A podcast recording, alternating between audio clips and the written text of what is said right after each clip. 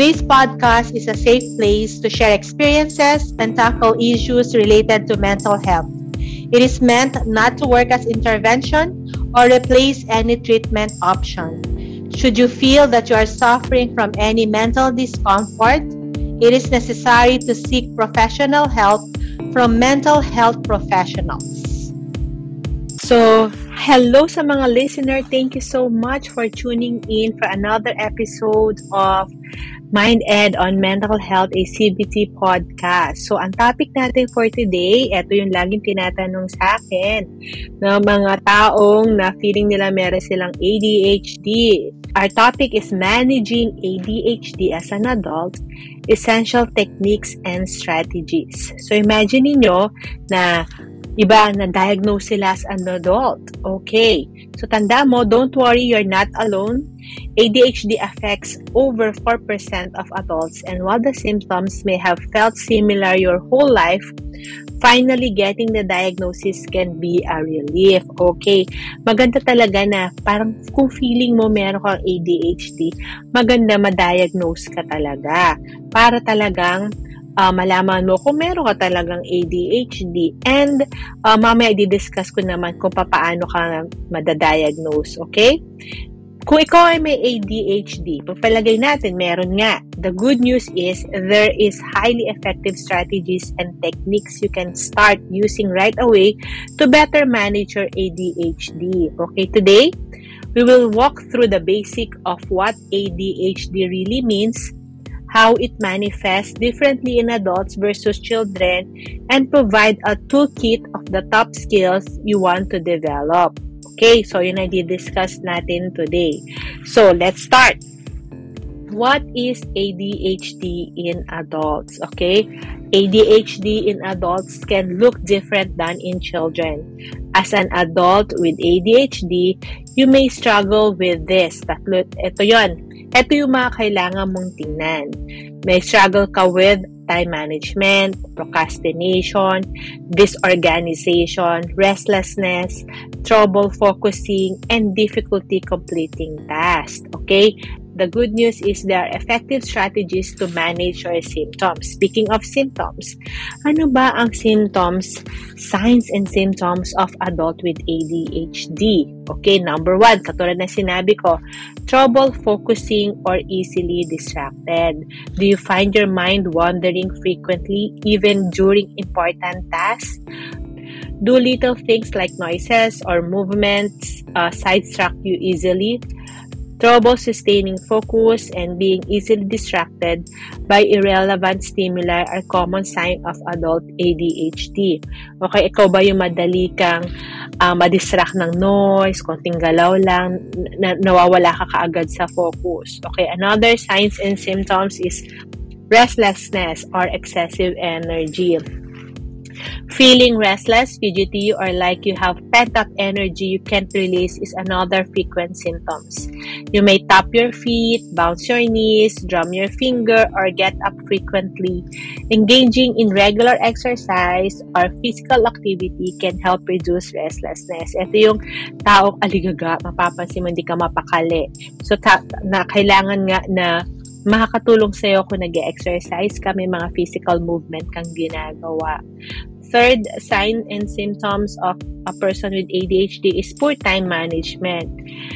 Struggling with time blindness, procrastination, or difficulty prioritizing and planning can make managing a schedule and meeting deadlines challenging. Okay, ito yung mga, yon hindi mo matapos-tapos ang mga dapat mong tapusin. Okay, using schedule like um, timer, reminders, or to-do list can help strengthen your time management skills. Mamaya, i-discuss natin yan. So, let's focus on the signs and symptoms muna. So, bukod sa tr- trouble focusing or easily distracted, restlessness, poor time management, is impulsiveness. Okay? Acting on impulse without thinking of the consequences is a hallmark of adult ADHD. Things like excessive spending, risky behavior, rapid decision making, and frequent job changes are common in impulsive adults with ADHD. Building awareness of your impulses and practicing mindfulness techniques can help improve self-control. Okay. Ngayon, next question is, paano ba nadadiagnose? Ano ba yung process kapag ang tao ay, kung paano ba siya na nadadiagnose na may ADHD? First is you find a qualified diagnostician or a doctor, okay? So, you should, um, usually from a psychiatrist, uh, or psychologist, sila yung nagda-diagnose nito. Okay? Or any uh, mental health workers na related din sa, train sila for ADHD uh, assessment. Okay? So, finding a qualified professionals. Second is provide your medical and family history. Okay? Be prepared to share details about your symptoms how they impact your life, medical history, and family history of ADHD or other mental health condition. Gather report cards, job reviews, or ask family members for their observation of your behavior and symptoms over the years. All those information will help paint a full picture of support and accurate diagnosis. Okay, so pag tinanong ka ng doctor, ano ba yung na-observe sa'yo ng pamilya mo, dapat meron kang uh, parang record or merong mga mga magulang mo magsasabing ganito ka nung bata ka nung lumalaki ka, medyo makulit ka talaga, nasaktan ka na, hindi mo pa rin nararamdaman. Okay. The third one, be, be willing to undergo a clinical interview. Okay? So talaga, make sure na uh, i-interviewin ka talaga nung diagnostician or yung doctor for an in-depth clinical interview where you'll discuss your symptoms, experience, challenges, weakness, and more. Be open and honest in your responses. The interview may span multiple sessions before a diagnosis is determined. Pag hindi ka honest, kunyari may ini-edit ka or may dinadagdag ka, uh, baka ulitin nung nagda-diagnose sa'yo or baka sabihin niya na, na wala or meron pero wala naman talaga. So talagang kailangan is um, honest ka kapag tinatanong ka. Okay? Next is make sure meron din na ibang mga uh, pro, ano mga professionals they will ask you to complete a psychological testing. So may mga test na ipapagawa sa which is part of uh, adult ADHD ito yung common test na ginagamit. Ito yung mga IQ test mga personality inventories yung mga performance test para ma-assess yung attention span mo yung hyperactivity and impulsivity. So ngayon, ano yung susunod na step? Once na na-diagnose ka, okay, at nalaman na may ADHD ka, okay, magbibigay sila sa'yo ng mga evidence-based treatment option, which is mga pwedeng medication, therapy, coaching, and lifestyle change. Pwede din na kung sino yung magiging like uh, a psychologist mo, humingi ka ng comprehensive treatment plan kung ano yung needs na kailangan mo. Okay? Next is, importante din na ma-diagnose ka kasi once na na-diagnose ka, malalaman na kung ano yung treatment proper sa'yo para hindi ka, nagsa, hindi ka naghuhula na may ADHD ba ako or wala. Mas maganda na pa-assess ka na para malaman mo at hindi ka na paulit-ulit at na parang doon ka na nag-focus kung may ADHD ako o wala. Okay? Pero, hindi mo rin pwede maging dahilan na may ADHD kasi ako, kaya ganito ako. Maraming techniques, okay? There are effective strategies for managing adult ADHD. Okay? Number one, paano ba? Kapag ikaw may ADHD na, anong pwede mong gawin? Number one is create routine and structure. Establishing daily routine and structure is key. Having regular times for waking up, eating, exercising, work, and sleep can help reduce distraction and keep you focused. Set alarms and calendar reminders so you don't forget important tasks or events. Minimize clutter and organize your living and work spaces. Stick to schedule as much as possible, even on weekends. It may feel rigid at first, but routines become second nature over time. Lagi ko to, lagi sinasabi ko to sa mga clients ko na napaka-importante ng routine. Kasi ang brain natin, um, pag kunyari wala siyang schedule, mas lalo siya nagkukos ng, ng hyperactivity. So, kailangan talaga may routine ka para nasasanay yung brain mo na yung ano yung susunod, prepared siya. Hindi siya nagkakaroon ng hyperactivity, hindi nagtitrigger ang mga stress hormones. So, bukod dun sa create routines and structure, break down big tasks. Don't feel overwhelmed by long to-do list. Break down big tasks into smaller, more manageable steps. This makes starting and completing work less intimidating and prevents avoidance. Write the step down and cross them off as you complete each one. Momentum builds as you progress. Okay, so minsan the reason di mo nagagawa dahil parang feeling mo ang dami mong gagawin. Focus ka muna do sa first step.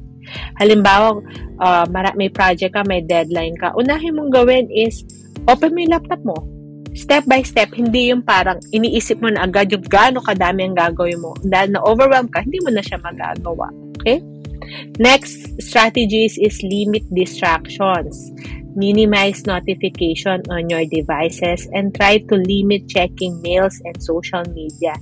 Find a quiet space to work on or study without interruptions. Let people around you know that you do not want to be disturbed for a certain period of time. Gawa mo na ng paraan. Alam mo na madali ka ma-distract. So, maghanap ka ng lugar na tahimik. Yung laptop mo, isang um, yung isang tab lang ang naka-open para naka-focus ka doon sa dapat mong gawin. Okay? Next is the another strategy is exercise regularly. Okay, exercise is a natural stimulant and mood booster. Aim for 30 to 60 minutes of moderate exercise most days of the week. Walking, jogging, yoga, and strength training are all great options. Exercise helps release pent up energy and frustration, reduces restlessness, and lead to better sleep at night. You will feel calmer and better able to focus after working out. Ganon ka-importante ang mag-exercise. Kung sobrang pagod ka dahil sa dahil mong ginagawa at ang nag-aaligaga ka, exercise ka. Okay? Exercise, i-boost mo lahat ng energy mo at stress mo na nakuha within the day. Next is get enough sleep. Okay? Aim for 6 to 7 hours of sleep per night to feel well rested. Lack of sleep exacerbates ADHD symptoms and impacts your mood, focus, and decision making. Establish a calming pre sleep routine to unwind, like reading a book. Limit screen time and mental stimulation before bed. Keep your sleep environmental cool, dark, and quiet. Getting good quality sleep leads to improved daytime functioning and ADHD management. Pansinin mo yun, di ba? Kahit hindi ka naman ADHD eh, uh, pag napuyat ka, parang hyper mo the following day. Simply because nga, yun, napuproduce ka ng stress hormones, which is nagmamanifest siya ng pagiging hyper mo. Okay? Next is, another strategies, bukod dun sa getting enough sleep, is take frequent breaks. Okay? Working for a period of 25 to 50 minutes with short breaks in between helps rejuvenate your mind and body. Even taking short walking breaks can help you renew your mental focus. Kapag ikaw ay may ADHD, madali ka ma-distract, so kailangan talaga magkaroon ka ng break para uh, hindi ka parang nagwa-wonder yung thoughts mo. Okay? Na another technique is try timers. Set a timer for the time period you want to focus. This can make you more mindful of how you're using your time and encourage you to avoid distractions. Start with small period of focus like 25 minutes at a time and gradually increase the time as your focus in- improves. Okay? Next is Another techniques, another strategies that you can use is ask for help when you need it. If you feel overwhelmed by responsibility, don't hesitate to ask others for help. See if co-workers or family members can take some minor tasks to free up your mental space. Speaking to a therapist or coach can help you develop skills and tra- strategies for improving organization and focus. Using these helpful techniques consistently, kailangan consistent ha, can strengthen your ability to focus and stay on top of responsibilities. While it may take practice and patience, maintaining focus and organization is a learnable skills. With time and effort, these strategies can become second nature. So nakita ninyo, kahit ko may ADHD, isipin mo, hindi, hindi siya hopeless. Kasi may mga strategies na and techniques talagang effective para sa ADHD. Okay? In conclusion, staying organized, maintaining focus, and practicing self-care will go a long way in helping you thrive day to day. It may take some trial and error to figure out what techniques work best for you, but don't get discouraged. ADHD is not something you can cure, but with the right tools and coping mechanism, you got this. You have so much amazing potential, and there are small steps you can take each and every day to help channel your energy and reach your goals. Keep at it and remember to be kind to yourself along the way. Now go out there and conquer the world. One distraction-free day at a time. Okay, tandaan mo, kung ikaw may ADHD, hindi ikaw ang ADHD. Part lang siya. It doesn't define who you are. As in, nakakapag-work ka pa, makakapag-asawa ka, magiging successful ka pa. Okay? So that's our topic for today. Thank you so much. See you on the next podcast.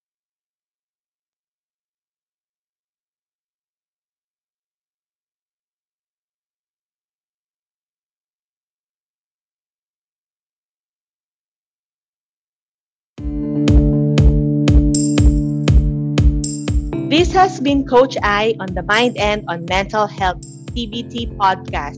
Reach out to me by the Facebook group Meant to Matter, Meant M E A N T, and my Facebook account Eileen Evangelista Ang, Eileen A I L E E N. I borrowed the quote from Les Brown. You ask for help not because you are weak, but because you want to remain strong. The hurt and pain you are feeling is temporary unless you choose to dwell on it. Remember, healing is a slow process. It is a self-realization and it starts with you. This episode has been brought to you by Kids Hope Foundation Inc., Life Coach Group Advisor Inc., and Kids Journey Learning Center.